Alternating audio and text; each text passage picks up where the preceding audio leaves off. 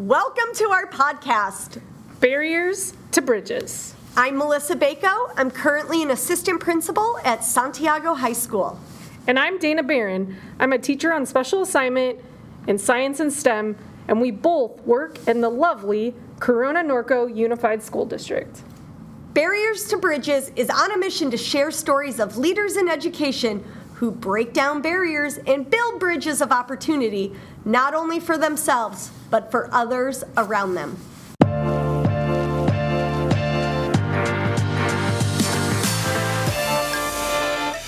Hey, howdy, hey. Dana Barron here. I would like to first off apologize to those of you that listened to a lot of technological difficulties to our last episode, Shelly Yarborough, and I do want to apologize to Shelly Yarborough as well. We just had some issues with the last episode. My son would call me a noob. Um, so, we do have a bonus episode that will come out over the summer with clear audio of Dr. Yarborough speaking about the things she's passionate about. And this episode is my story, and I can't tell you it is very challenging editing your own story, and it's very challenging to listen to yourself.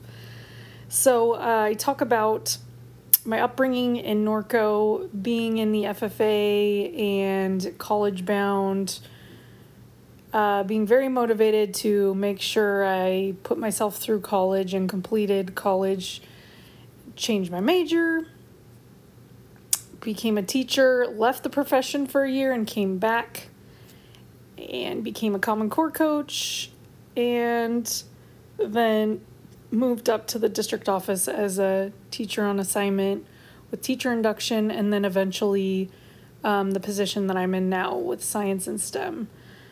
I didn't name a lot of the people that I should have in the story, and you, I'm sure every guest of ours has second guessed themselves after recording with us and the thought of all the things that they should have said and should have done and should all over themselves.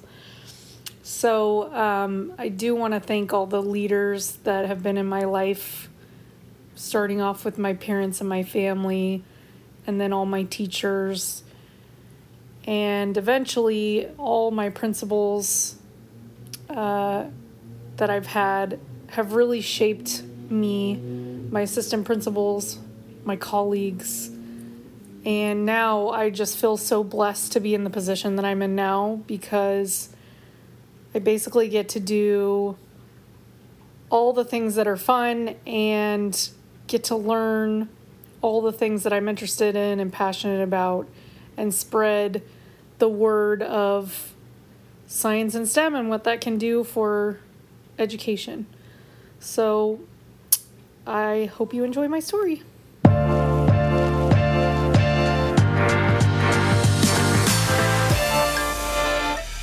All right, I'm super excited today. We are turning the tables like uh, Dana did to me in our first episode. um, and she interviewed me, kind of getting to know me a little bit more and my story. Now it is our turn to learn and dig deep into uh, Dana and her story and talk about her childhood, her upbringing, and um, all the barriers that she has overcome to get to where she is today in the district. She is a fabulous uh, TOSA. She is a leader in uh, science and STEM, and she is taking the role and being actively involved, um, working with our SEL and MTSS and growing and learning alongside so many of us in the district. So I'm excited to turn the tables on her today. Well, thank you. I uh, hopefully we're not bored to death after that. Never. I know I won't be. yeah, so I'll just dive right in. So everyone knows that we work in Corona Norco Unified, and I'm gonna sound like a bird that never left the nest, but I was raised in Norco, um, so grew up in Norco, and uh, Norco is a very unique little town in and that has I mean the saying I don't know if this is true anymore, but the saying used to be there's more horses than people in Norco. And I very much grew up that way. So we grew up on like I don't think it was quite an acre. It was a little under an acre and with all everything like Tons of animals. Yes. So horses, dogs, sheep, rabbits, potbelly pigs, chickens. Um, I'm probably there's some I'm missing. Guinea pigs, you Wow. name it. Yeah. So uh, cats. Um, That had to be super cool though, growing up. Like any animal you wanted, you just walked outside your back door. so there was a point in time where my mom, just for fun, ran pony rides and a petting zoo. So we did have more diverse animals at that time. Yeah.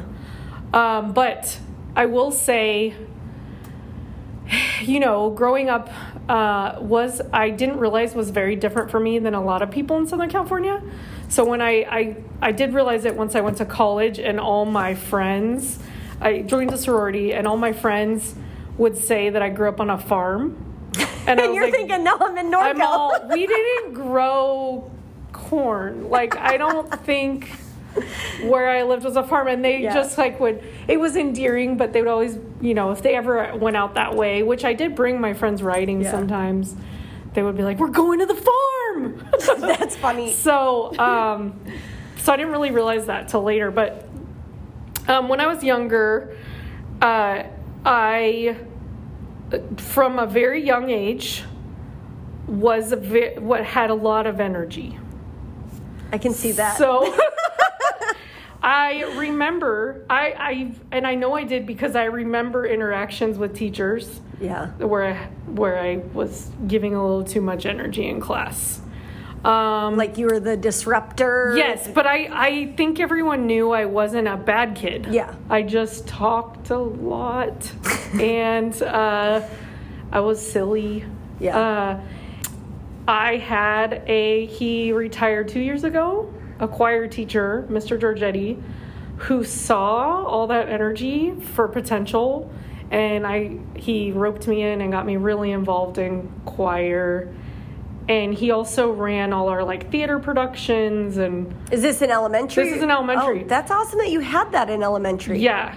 That's awesome. So, um, so uh, he kept me out of trouble. I really think he did.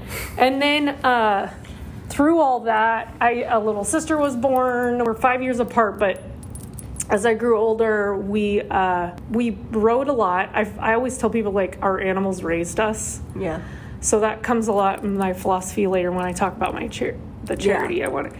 So, because animals really were, especially our horses, like were really a large part of our maturity. Well, I and I'm feel like 'cause thinking- we had to take care of them. We had to do chores. Like my little sister and I, we. Uh, I mean it.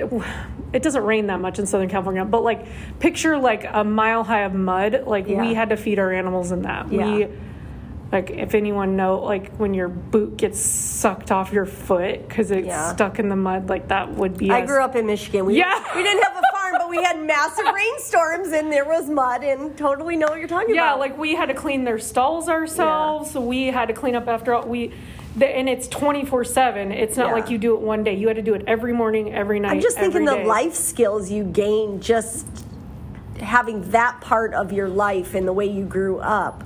Like those aren't like and it wasn't it was like almost like a forced life skill. chores are type thing. good Yes. chores are good for kids our kids do chores now too my kids one Yeah. my younger one's only five he already does chores so um, so yeah so there was that and then and then i'm pretty sure it was about fifth or sixth grade and probably also this is when you're you gain a little bit more maturity and you start you start to be more aware of your parents um, my parents were fighting a lot Yeah. at that point and uh, I always had this sense of that I needed to protect my little sister, and so we were tight, my sister and I, and we shared a room. Oh, wow. Growing up, like so there's this old joke in the family that like I'm the messy one and she's the clean one, which is pretty much true. But I it's still, still, uh, still drives me crazy. But um, so we were we were pretty tight, and we we there were there was a large part of my life, probably seventh through high school, where after school summers was just me and her, and it's because both my parents worked, and we we didn't have a lot of money. Neither one of my parents are educated. Uh, they're you know hard blue collar workers, but they were always working, and so it was just what we did. And then middle school to the beginning of high school, it was it, it definitely had an effect on me. Their relationship, and there was definitely some alcohol abuse, you know, Yeah. going on in our family and it, it runs in our family. So that those were tough. And through that sometimes I feel like reflecting on it now, that's my dad is really my dad is really good at connecting with people and being really funny and making people laugh and I definitely emulate those qualities. I was gonna say him. that's that you got that And- or I him? try to, but some, I don't feel like I try anymore. I really try to be normal now, and it doesn't work for me. but um, it's too late. Can't bring it back in now. It's ingrained in you now. Yeah, and so so I started to that was how I related with people. That was that was also how I um, handled stress. So I've realized that's one of my like coping mechanisms whenever I get super uh, stressed out or no, not stressed out. When I'm uncomfortable, sometimes I tell jokes and it, and I or I laugh at myself Yeah. You know and it's just it's like one of my It's your coping strategies it may not always be the best tool to do at that time but that's Yeah. kind of how so, but I, I was thinking it could, depending on which has to be a challenge for you.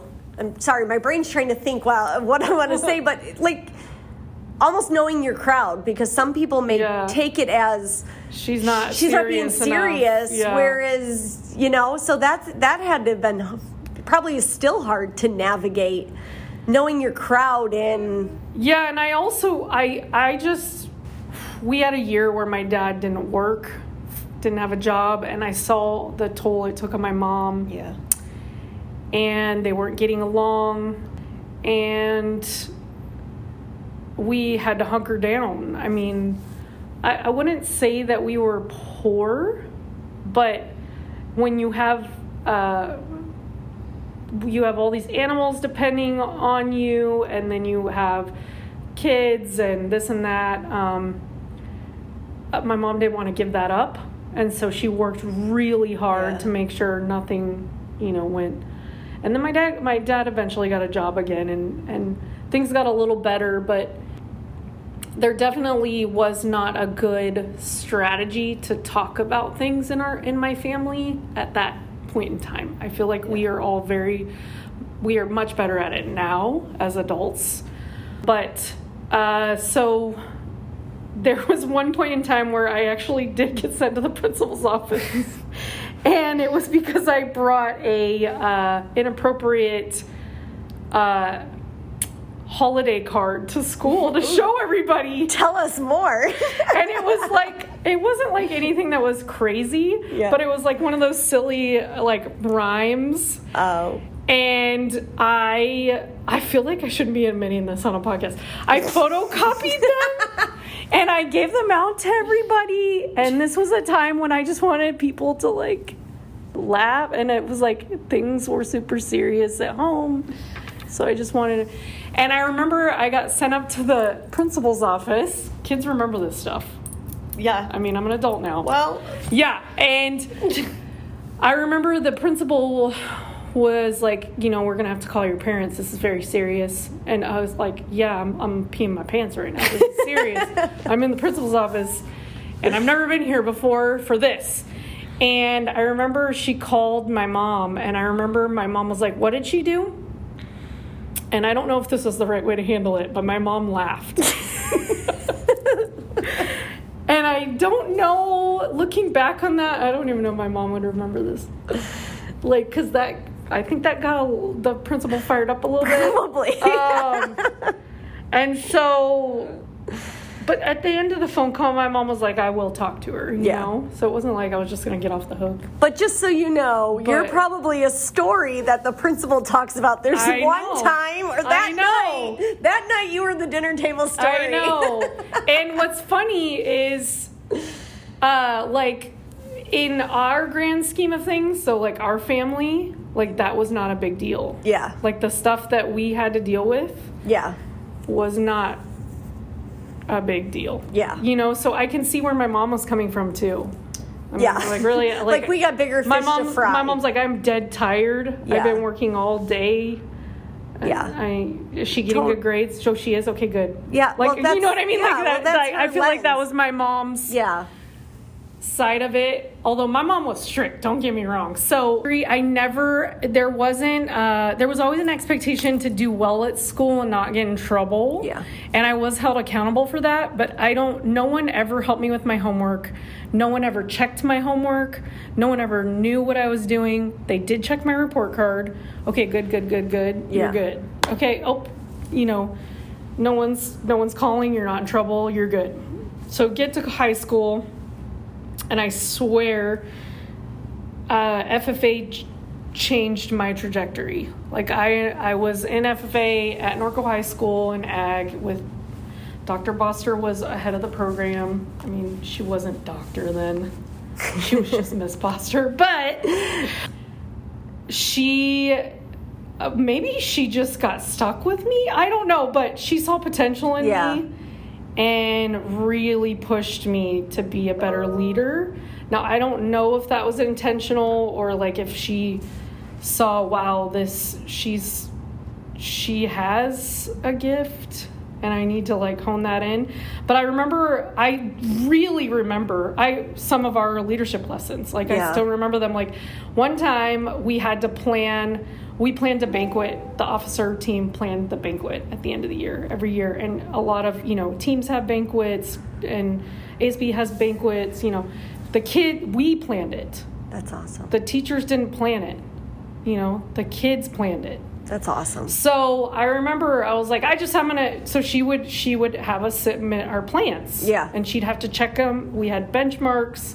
She'd have to check them off. Like if anything needed to be bought, obviously there was a process for Yeah. that. And I remember just being like, well, this is what I'm doing. Well, you need to you need to write it down. No, I'm just telling you. This is what I'm doing. It's all in my head. And she was like, no, you need to write it down. Like she was just she saw the places that I needed to grow. Yeah, and pushed you. Yeah, and then the other thing that was good is in FFA, which I know they do this in counseling as well, but they sit down with you right away, your freshman year, and they talk to you about your goals individually, and you make a plan. Well, originally I wasn't in FFA. I was in just uh, so your freshman year, you have to be put in, in an ag class to be in the FFA program. Okay. And I was just on the main campus, like I was in regular classes. Actually, I do think I was in. I think I was in honors bio, and somehow I got placed. I don't even know how. I, I never asked for it. I got Yeah. placed based on my eighth grade year somehow. I don't even know. what Into an ag class? Yeah, no, like in honors class. In honors, okay. So I I was in eighth grade. Honors bio. No, there no, it wasn't. It was based on my math. I'm pretty Oh. sure I was cuz I was in was it called honors math at that time in 8th grade? But I was in algebra, which, you know, Oh, like, so you're on the accelerated right, path. but I cannot tell you how Why? I got there. it must have been someone saw something in me Yeah. and I was achieving. My parents never put me there. They didn't know any that they didn't but at that time, didn't you know any different? No. You know what I'm saying? So, like yeah. I You just thought it was the next progression. I do know I was tested for GATE in fourth grade or whenever you're Yeah. tested, and I remember, I do remember because my mom had this conversation with me that um, I tested in a GATE, but I was on the lower end. They told her, and my mom was like, "No, why are you asking me this?" And um, they're like, "Well, because she, you know." My mom's like, "No, why would I move her when she's doing well?" Yeah. And so, like, I never went. I don't know if that would have even meant anything different for me, but Um, so then, so then I had to have a meeting, and I remember I really wanted to be an FFA, and I had gravitated to FFA because I was always involved in animals. We were always involved in the community, and we were involved in 4-H too. So that's kind of how Okay. I got into that route, and that was where there, I had to get my parents involved because I was like, Mom, I'm not in FFA. Like I need to be, and so my mom had to call my counselor, and they had to double enroll me. So I, because the freshman class that was ag was an ag science class. Yeah. And then I, but if I wanted to be college bound, which I told them I did want to go to college, I at that time had to stay. It's different now. You had to stay in the but bio yeah, I had to stay time. in bio at that time. So I was, I had two science classes Wow. my freshman year. So it's almost like I was already destined to be in science at that point. Because how many kids do that? There are kids that do it, yeah, but like it's not a normal thing. yeah. So, um, so anyways, I took, I was in uh, highly involved in leadership. So many opportunities I never would have had if I wasn't. Let's say you program. talked about like be, running for a region or state I or whatever. ran. I, I mean, Miss Foster pushed me to run for everything. Yeah. I mean, I wanted to too, so I say it like she made me, but I pretty much lost everything I tried for. I pretty much ran, lost, ran, lost, ran. I'm not even kidding. But that- ran, lost, ran, lost, ran, lost, and then I was with a really good group of kids that were. It was just a special group of kids. Yeah. And who some of them did win, and so I was around a high level of leadership and achieving kids and it really helped me become like mature Yeah. and then through that program too we had opportunities like i applied to be a mock state senator so i was a mock state senator they picked once a year only i think only juniors could apply and they only picked 50 from the whole state and i got to go Oh, and so I got to shadow a senator and be in the Capitol that's for like three days. Yeah. And then uh, we went to state every year. State convention for FFA Yeah. was at, which was at Fresno State. We went to national convention, which was in Kentucky. Oh, I got to travel. Do all, so I traveled with my teachers all so you time. got so many experiences just being in FFA. Yeah, and I was that kid that fundraised up the wazoo. My parents didn't pay a dime. Yeah. I sold, I want to say like 120 cases of beef jerky to go to national. like, I'm not kidding. That's that's so much But I will jerky. Say this for my parents. My parents took it everywhere, and they were like, Yeah. "My daughter wants to go. Will you buy some?" Like they, I didn't do it alone. Yeah. I sold animals. We raised sheep all throughout high school and sold them for market. I, ra- I bought a horse my freshman year in high school for 500 bucks, raised her and trained her myself. My mom's a my mom was a very knowledgeable equestrian. Like she Yeah. knew her stuff, so she taught us. And then sold her my senior year for six thousand dollars, and that partially paid for my freshman year of college with scholarships. so yeah, so my Okay, so let's talk about that because so I have a dog. FFA. I couldn't raise my dog and send send my dog away. So tell me about that. Like, I Oh, ju- like just with the how, sheep? like having all these animals. Like It's really hard. yeah, Well, so Leanne talked about in her episode Yeah. how she helped raise. yeah, those guide dogs. So it's very so. Uh, the goals were really. You had to be real clear about the goals the whole time. Yeah. Or you'd get caught up. So my first lamb. I could just see myself falling in Yeah. love and like kicking and screaming and well, like hanging always. around the neck. Like don't Yeah, like some people are like, "Oh, you're horrible." Like they didn't always go to market. Yeah. Um. So sometimes they would be raised for breeding. Okay. And one of them, excuse me, we did get so attached to her. Her name was Cotton. Uh, go figure. She grows wool. and we her we na- that you know those these are kids Yeah. naming their sheep Yeah. so um, we had this ewe um, E-W-E, uh, named Cotton, and we got so attached. Her, she would follow me around the backyard. You could, she would go on a walk with you down the horse trails with no leash. That's crazy. Like she was like a dog. Yeah.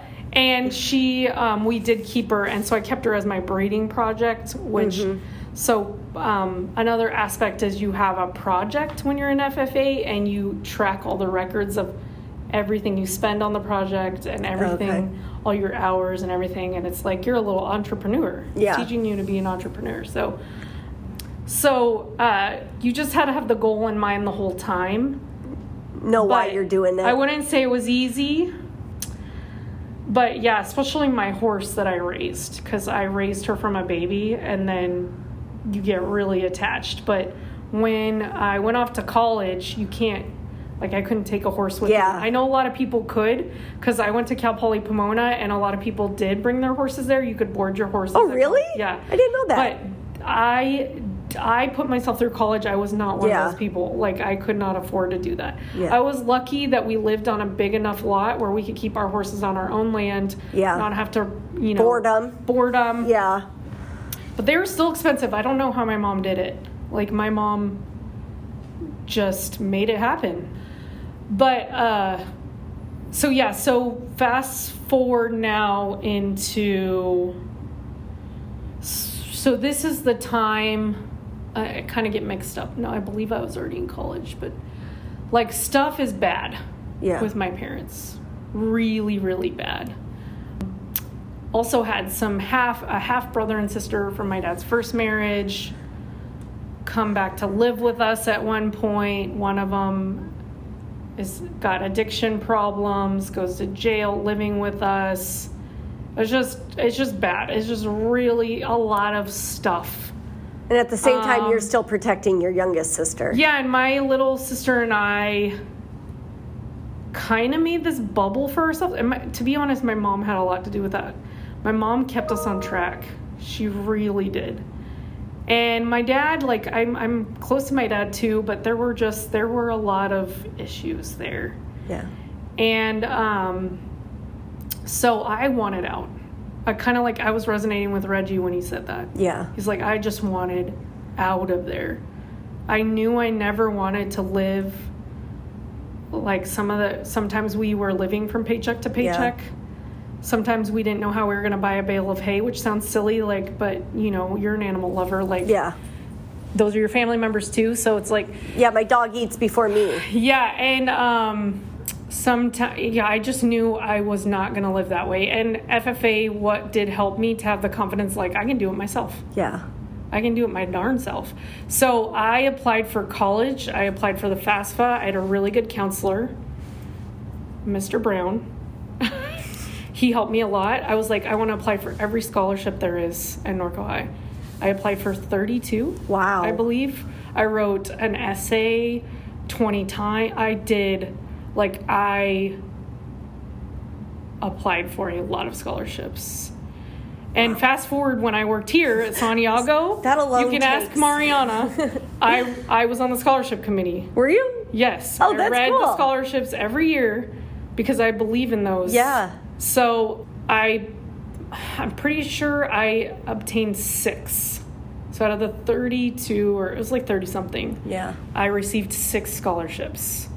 Pretty good odds. Like Yeah. I don't understand why kids don't apply for more scholarships. I know. I don't There's get so it. It's many. free money. I So many of 'em. Paid for my whole freshman year in scholarships. That's awesome. So why wouldn't you do that? Yeah. Like so um and one of them I have it somewhere in my closet was from from the Corona Norco Teachers Association. Oh, yay. One of those Yeah. scholarships. And I did not know I wanted to be a teacher. Yeah. At that time. So I even remember I was I did an interview and everything. I remember they asked me my favorite book. I don't like it's so weird the stuff you remember. I remember I, enter, I had got one from Dollars for Scholar. Like it just Yeah. Anyways, so I went to Cal Poly, and originally I wanted to be a vet. Okay. I can totally see that with your upbringing. I feel like everyone's like hearing her story. It's very typical. Yeah. She want. I'm telling you, like everyone wants to be a vet. Everyone wants to save animals. Yeah. But you lived it. It's not like you just want to be a vet because yeah, you want to. there's you, a lot you of lived it There's though. a if you go to Northern California, Oh, there's a whole well, ton of yeah. us.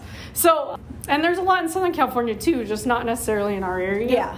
But I, I got a job at a vet hospital for six months, and nope, changing my major. But you know what? Okay, so because we talked about that, I originally went into nursing, Yeah. but it's Yeah. the same thing. I got that on the job experience, and I was like, yeah. Yeah, no. I'm good. This is totally not what I thought it was going to be. Like, we were literally doing spays and neuter, spays and neuter, spays and neuters. And, well, I mean, not the whole day, but a lot of the job is that. A lot of the job is vac- vaccines for Yeah. the animals, like teeth, like, just wasn't. So I this is like I've scarred for life for this. Uh, I had a parvo dog that I took care of, and you weren't allowed to be around any of the other animals. Yeah. And I had to wear like a hazmat suit.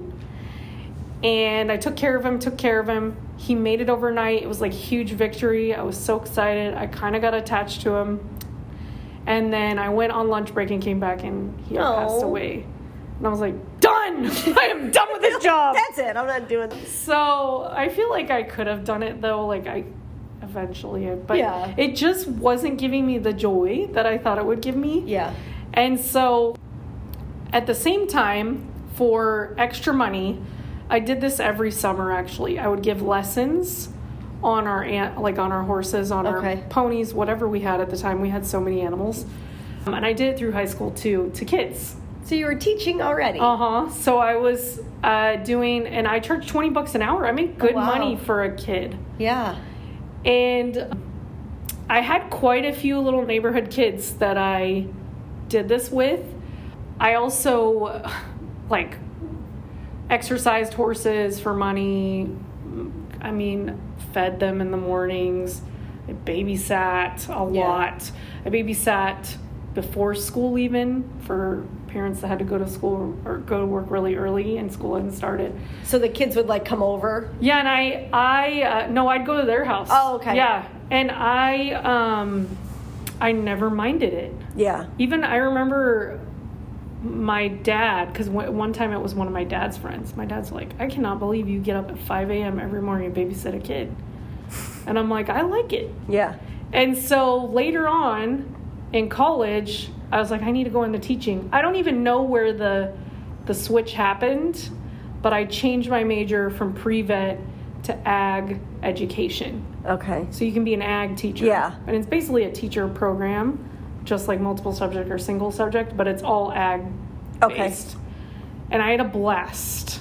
Like and Dr. Bosser followed me. So she was one of my professors in college. Too. Oh, how cool. Yeah, for one of my classes. Uh, no, sh- no, she really was my professor. But the Oh, fact okay. that she followed me, I don't think she came there just to teach me. Maybe she did. probably We'll have to oh ask my her." God, She saw her. She saw her class roster, and she's like, I seriously. know, she's like, I have you in my class again. I'm trying to get away from you.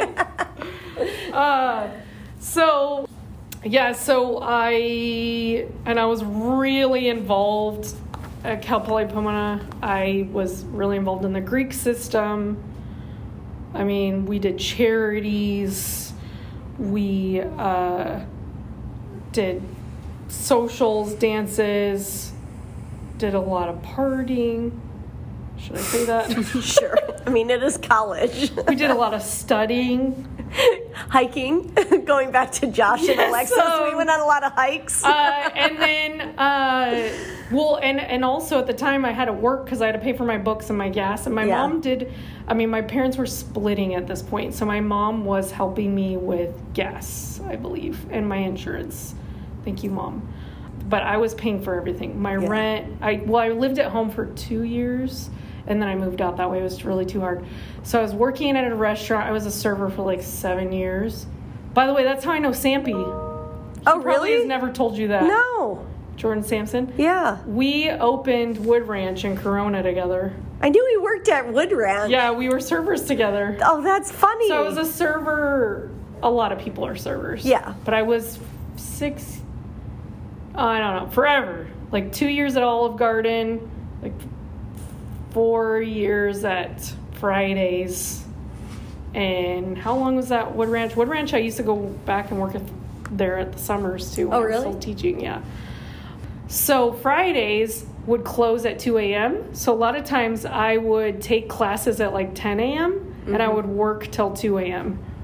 Like four solid, like I worked 30 to 40 hours a week Wow. serving, and I made good money. Yeah. So, oh, serving you make so much yeah, money. so I I did all that. I eventually, I think it was like my third year, I ended up taking out a student loan because I was like, ooh, it's getting a little tight Yeah. trying to figure all this out. I funded myself with the help of my parents, you know, where they could. And and then graduated and became an agriculture teacher. And I just student taught I remember once again like I'm giving a lot of credit to Dr. Bosser, but she deserves a lot of credit. So I'm at a wedding, one of those girls that was in high school with me. Yeah.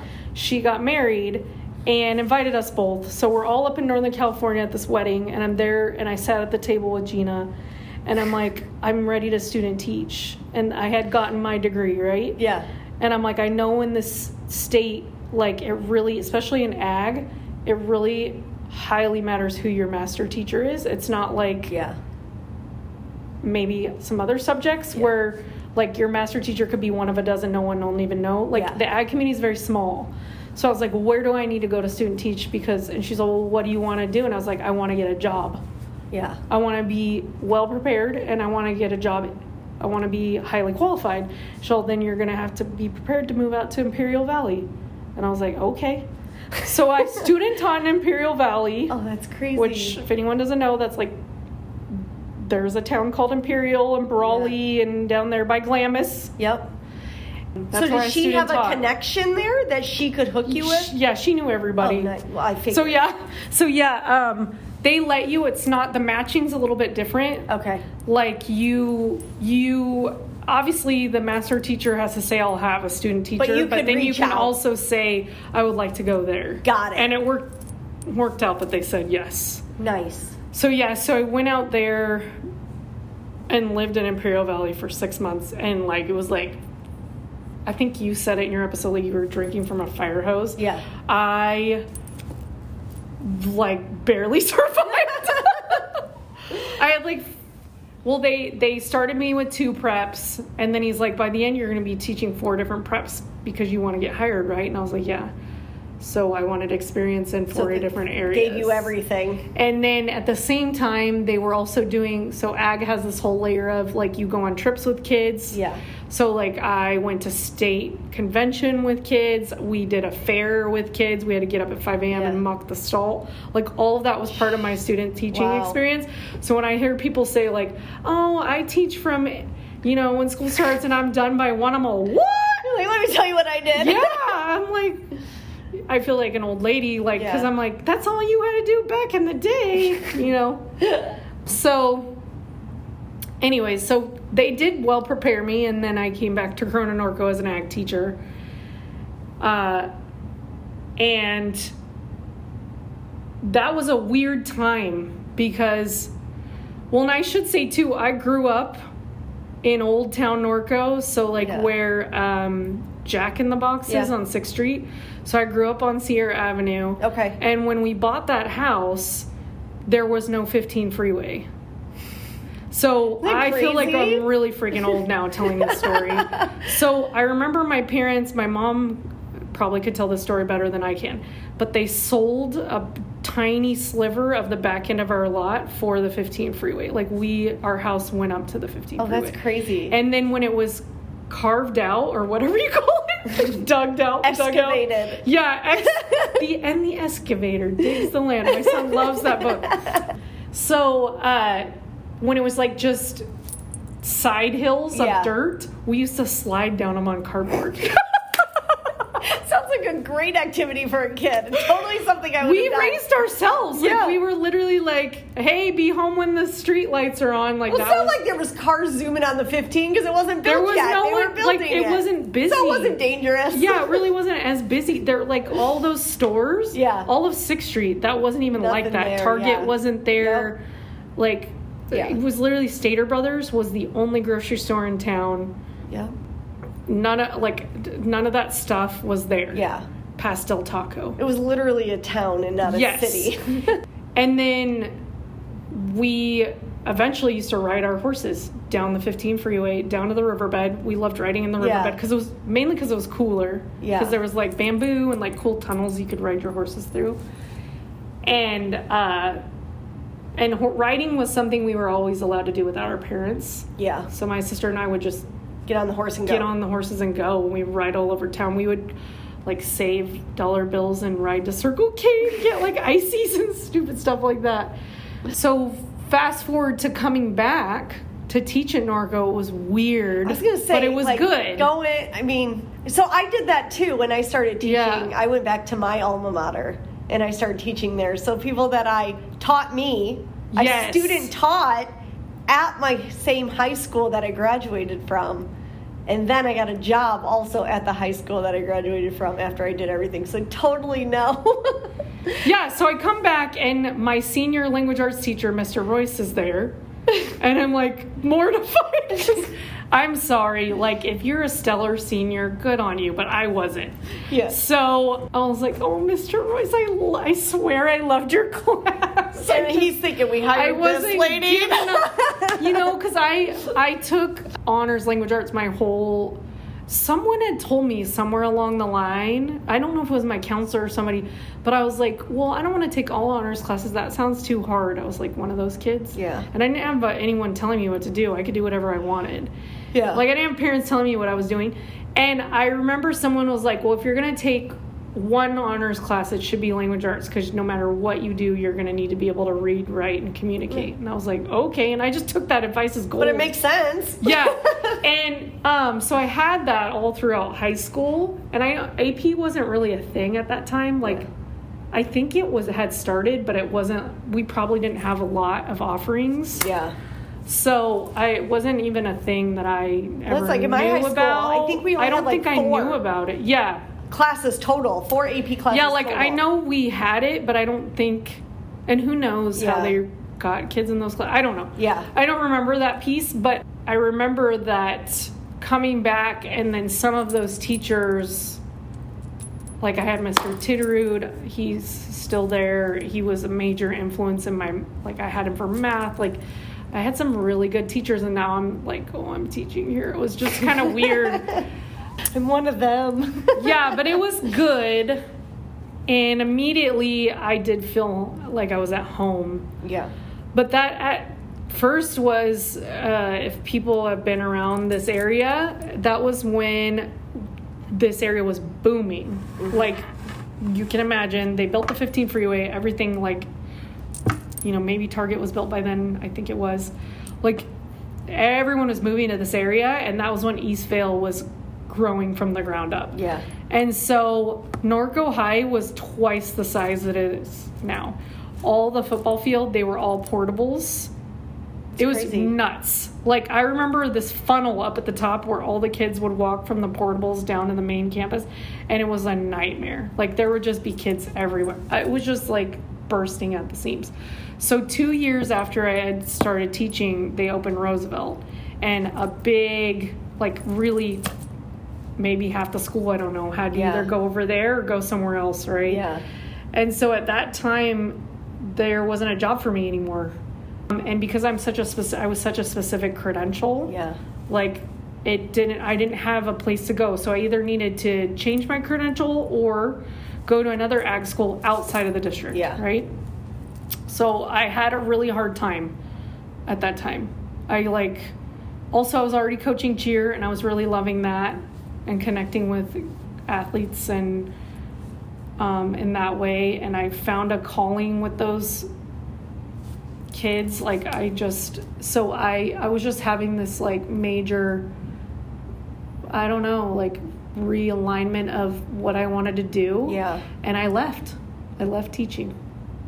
What'd you do? I was like, I, I, all I have ever known is I was gonna work in ag, like for the longest Yeah. time, and now I need to pivot, and I don't know what I'll pivot to.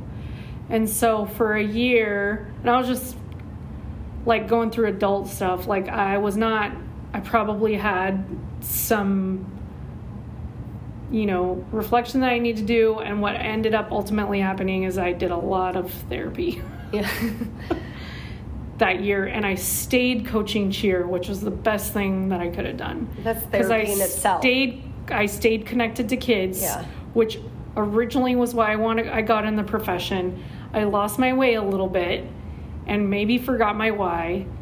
And I had to dive into some of that stuff in my childhood that I never dealt with. Yeah. And I did a lot of therapy, and I'm an advocate for therapy.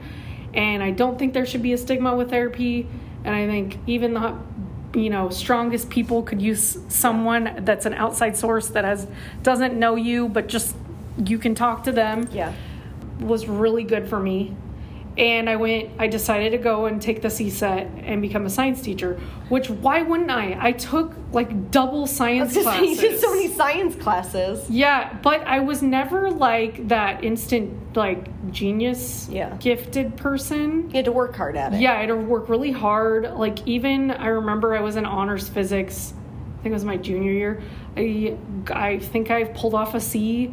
I had to go in at lunch like three days a week. I was always begging people to help me. Yeah. like it was hard. It did not come, and chemistry too. Yeah. I did fine. Like biology was fine, but um, I just it wasn't something. And then when I got into college, though, I remember my freshman year, my freshman biology class was a breeze. My freshman uh, chemistry class was a breeze. So maybe. Like I actually stuck. was prepared. Something stuck. Yeah, even though I got a C in honors, Yeah. which I guess is like a B, Yeah. I actually was prepared. yeah. So that's why I'm also an advocate for don't give up on kids that get C's and B's. Yes, I agree.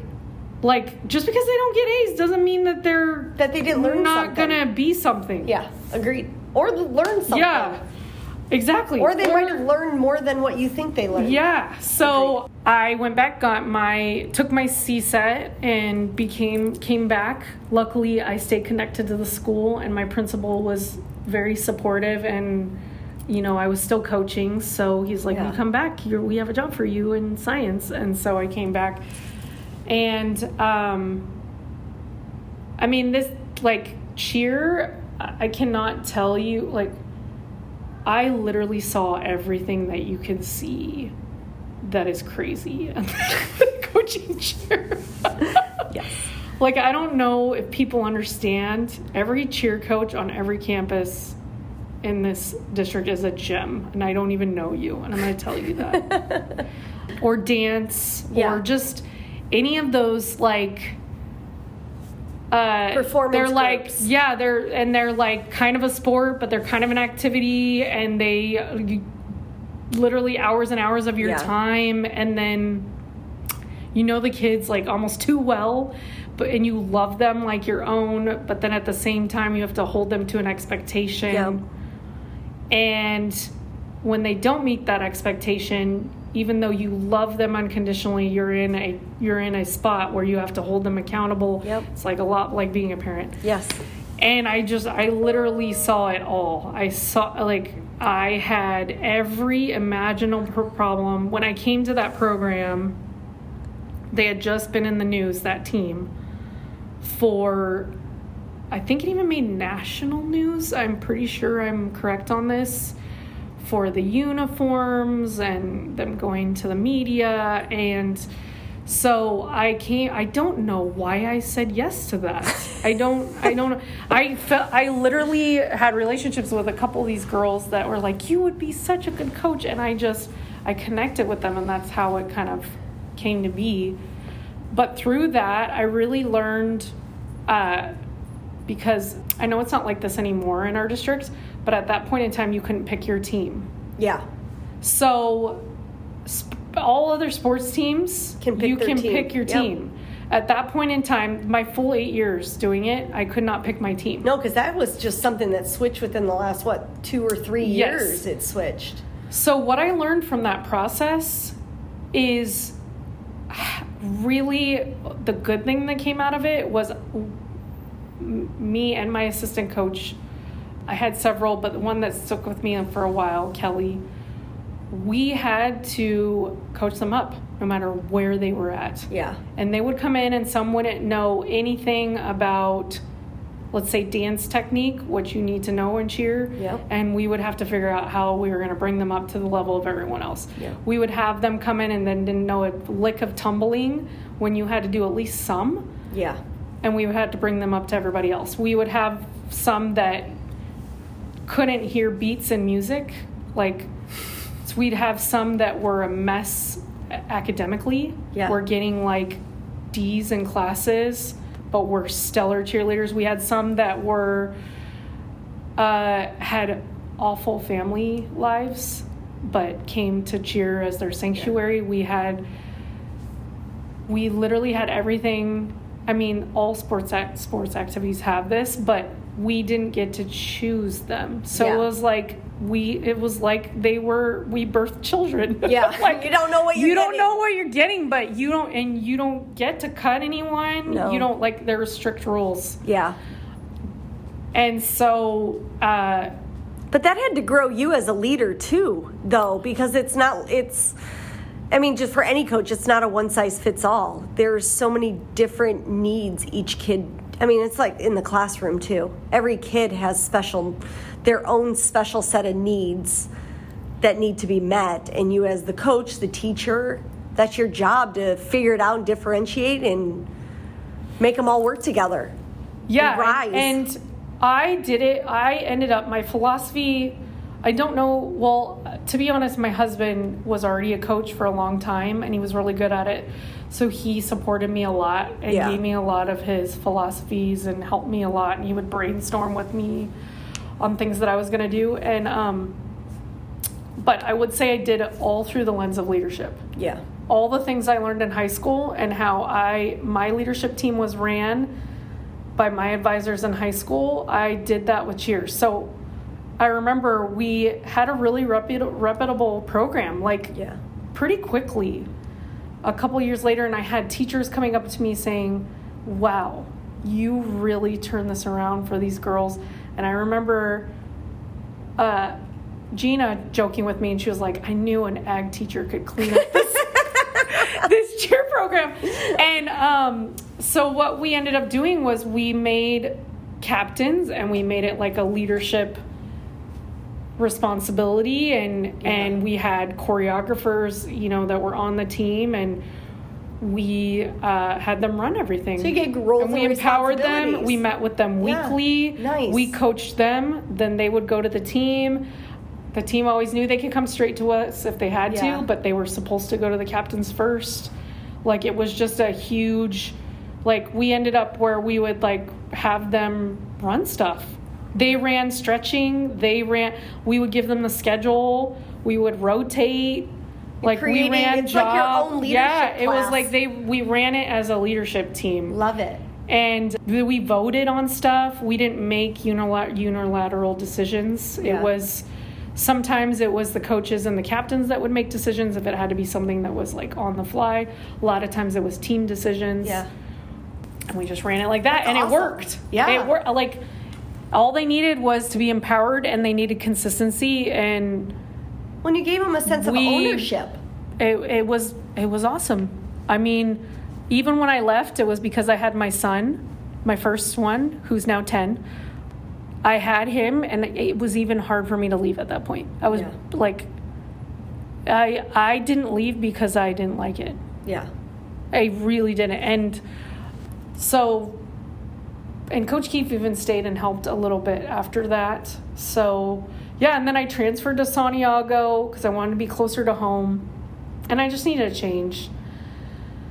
And then there, Reggie was my principal. And then I had great colleagues in the science department.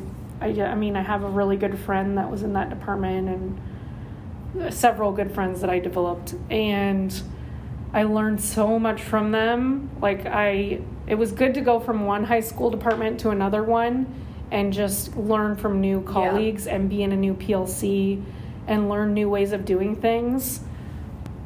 And they just had levels of expectations that it just it was really good for my growth. And then uh Common Core came out. Yeah. And so this admin team at Santiago was like, we need to move this campus. Yeah. And they brainstormed. And by the way, so, and then we got a new principal, which was Dr. Ryan Lewis. And so that admin team was like, let's get some coaches on campus. So at that time, they picked four, and I be I was asked to be the Common Core science coach. So we had one for Yeah. ELA, science, math, and social studies. Yeah. And the four of us worked together.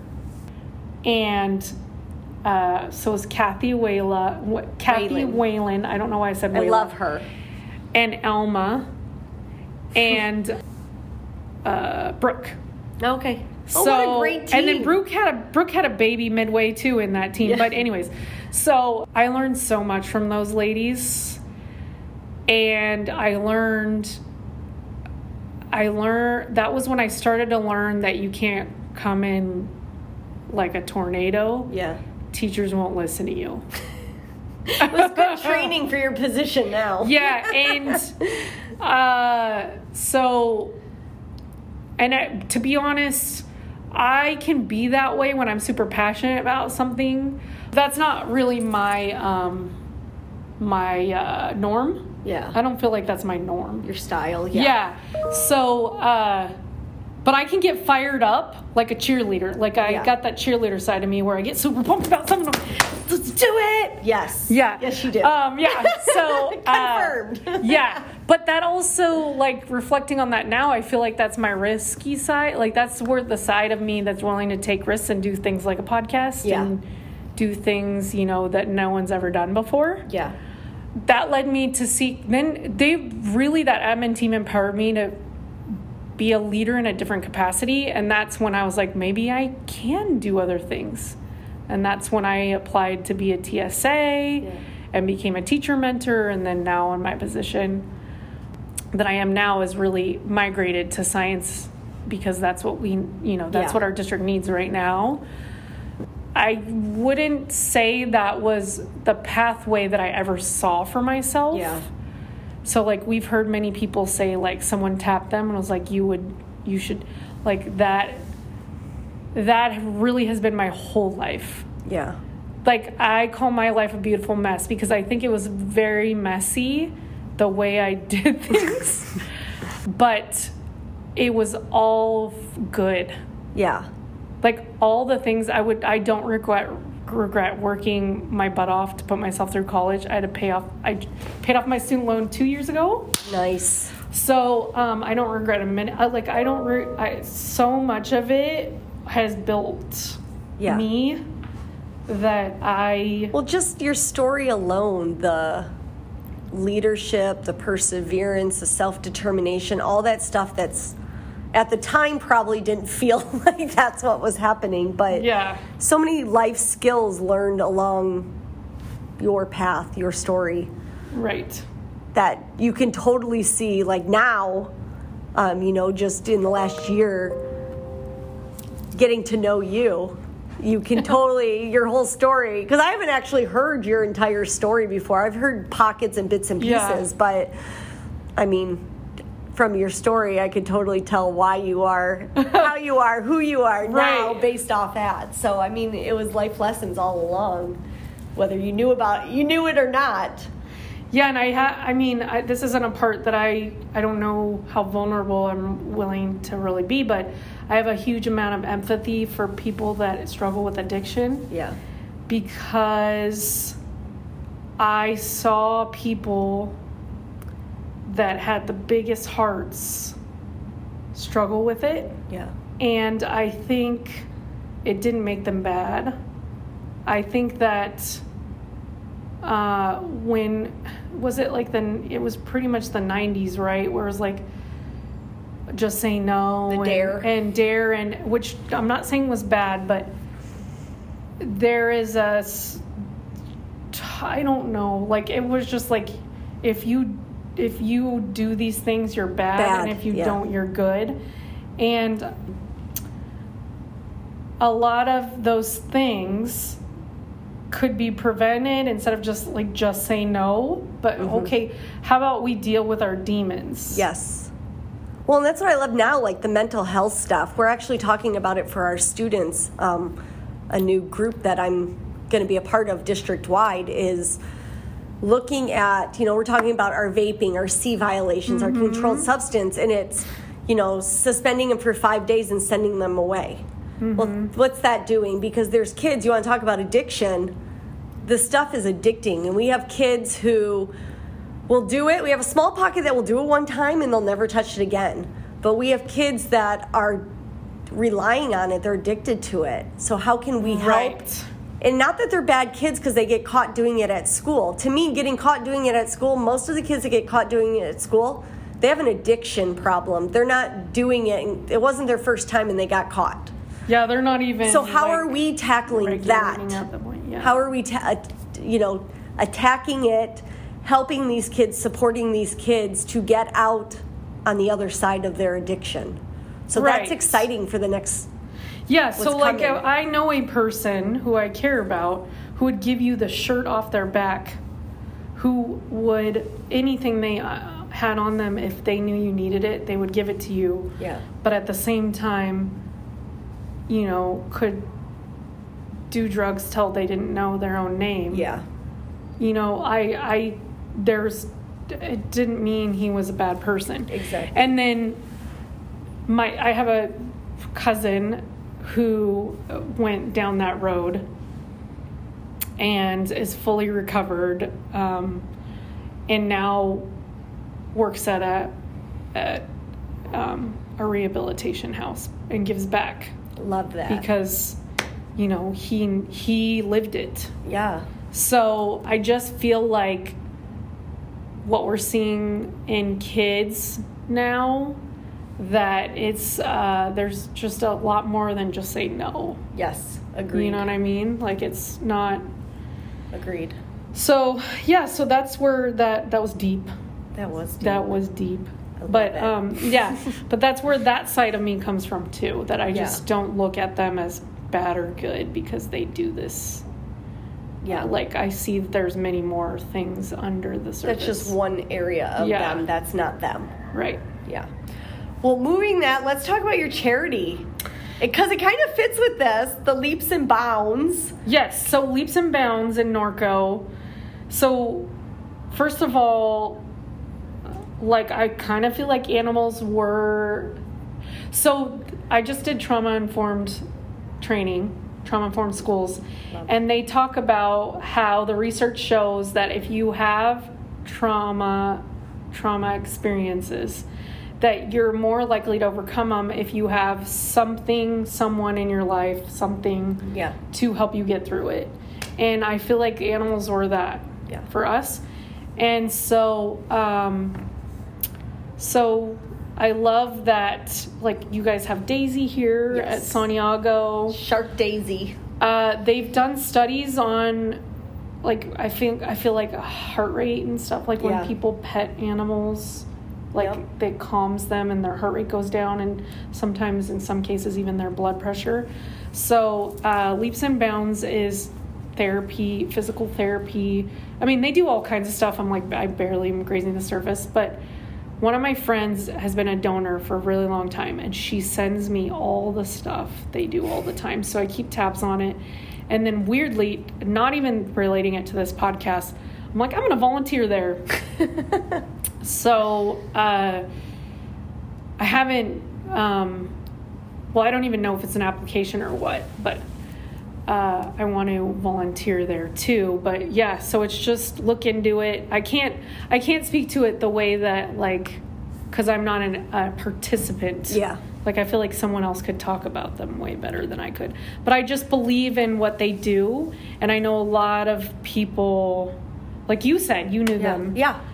use that facility facility and I know that they have a lot of good um, mojo Yeah. around that program. Well, we'll So- put a link on our socials um, for leaps and bound pediatrictherapy.org for um, if anybody has the means to and would like to know a little bit more about them and, and donate. We'll definitely put the link on our our social. So, just like we do with all our other guests, we're going to do some rapid fire questions for Dana um, to, wrap, to wrap up our episode. So, Well, like I- I always, hope I get an A. First thing that comes to your mind, don't think about it. Um, but here we go texting or talking. texting, in person talking. If you're not with me, I was going to say, I thought for sure you'd just be like straight up Texting. talking. Talking. I'm not good at voicemails. I'm not good like I'm not good at answering the phone if I don't know the number. I think yeah, I'm the now, same right? way. Yeah. yeah. I'm like, oh, don't know it. They'll leave a message if they, they want to talk to me. But what 99% of the time it's nobody I know and it's a telemarketer Right. anyway. So, Yeah. um, what is your happy place? Oh, the beach in Hawaii where I got married. Love that. I was just thinking the song. Maui. And the beach in Hawaii. Yeah, Have you heard like you, so in mindfulness or like Yeah. meditation, there's a couple places like I'll go, and that's one of them. Yeah. Like in my head, obviously. Love it. Yeah. Love it. Cat or dog? Or sheep or goat or horse? Oh my gosh. What's so your go-to hard. animal? Let's if do I that could, one. if I had endless amounts of time and money, definitely a horse.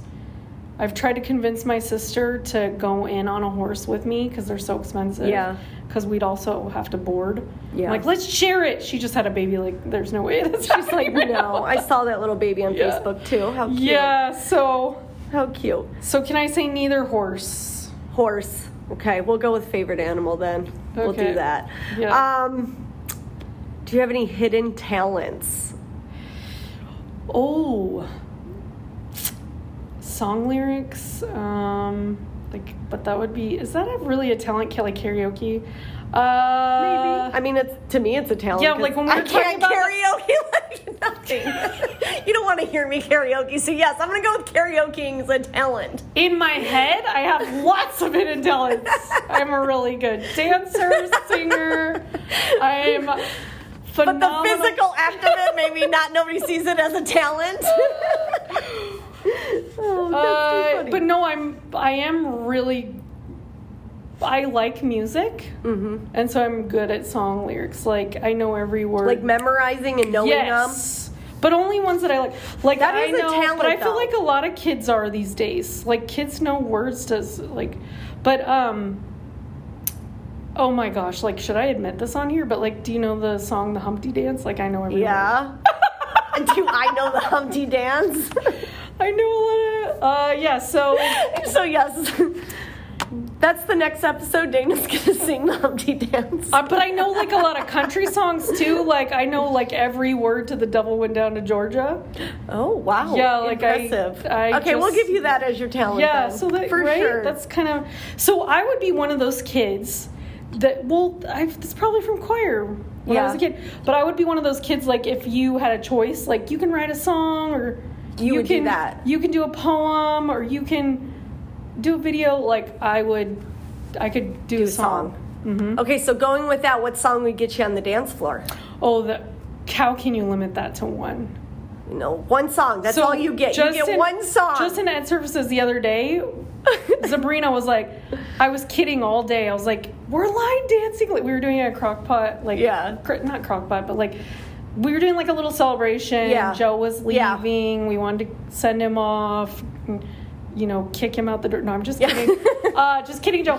And um, I was like joking all day, like we're gonna be line dancing later, and got it going. Nice. And every song was good, Bako. Every I song. know, but what is your I Had, one? I had to dance to every song. Pick one. Well, lately, uh, lately I've really been to the Weeknd. I know. Yeah, you know that. I love the Weeknd Yeah, too, though. I also love his collabs, like when he Yeah. collabs like with a DJ.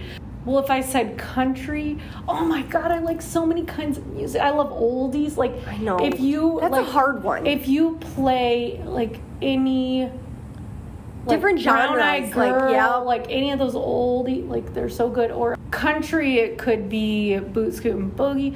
Like let's see. Oh, you're So- taking it old school, man. uh, dude, Scoot Boogie. I love it. I it. grew up with the old stuff. Yeah. And then, but if, let's say, right now, well, Justin Timberlake. Yeah. Like, I've seen him like third row. Like, I touched his shoe and I'll never forget it. I touched his shoe. she hasn't washed her hands since. Too funny. All right. That was hard, Bako. That I was know. a I'm really sorry. hard There- question. You, you couldn't give me just and you, we've asked other people this. Why was that so? I know. I've obviously I never thought for sure it. you'd have one. All right. What's the topic you're reading about right now? Ooh, they're on my desk right now. Trauma informed Yeah. schools. I have both the first volume and the second volume. I just took the training. It's on my mind. Yeah. three things that stuck out to me that kids need um, to feel cons- to feel safe. They need consistency. They need predictability. And what's the third one now? I obviously don't know them all three. I need to look up the third one. Trauma informs good stuff. It's gonna that's But gonna it stuck with me because I was thinking about summer school because Yeah. I I'm probably teaching summer school and I was like, how with the trauma of this year, how am I gonna do those things? yeah. Because like tier one. Oh, and then the other thing that blew my mind is like one in six, sometimes one in five have experienced trauma Yeah. already. I know, isn't that insane? So you can't do it like you can't wait to try to figure it out. You just have to teach like everyone's Yep. had trauma, Yep. like tier one. Well, even the kids that haven't had trauma can benefit from trauma strategies that you implement in your right. It's like so- special ed strategies. Exactly. Yes. Exactly. All right, In wrapping it up, what is one piece of advice that you could give for current or upcoming leaders in education? Never lead or make a decision in fear, Thank you. because you because then you don't Yeah, you're not in your creative self. I love that. Yeah. Love it. So if you're feeling that way, you need to take a step back and just make the decision.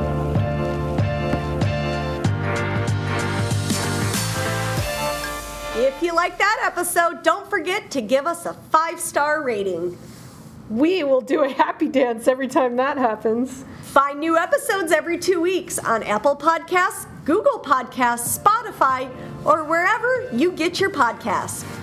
We want to interact with our listeners. Engage with us on our website, barriers to bridges pod.simplecast.com, where you can also find our social media platforms Twitter, Instagram, and Facebook, or email us at barriers to bridges pod at gmail.com. Have a fabulous day overcoming barriers and building those bridges. This episode was co produced by Melissa Bako and Dana Barron. My mom, Dana Barron, did all of the editing. Thank you for listening.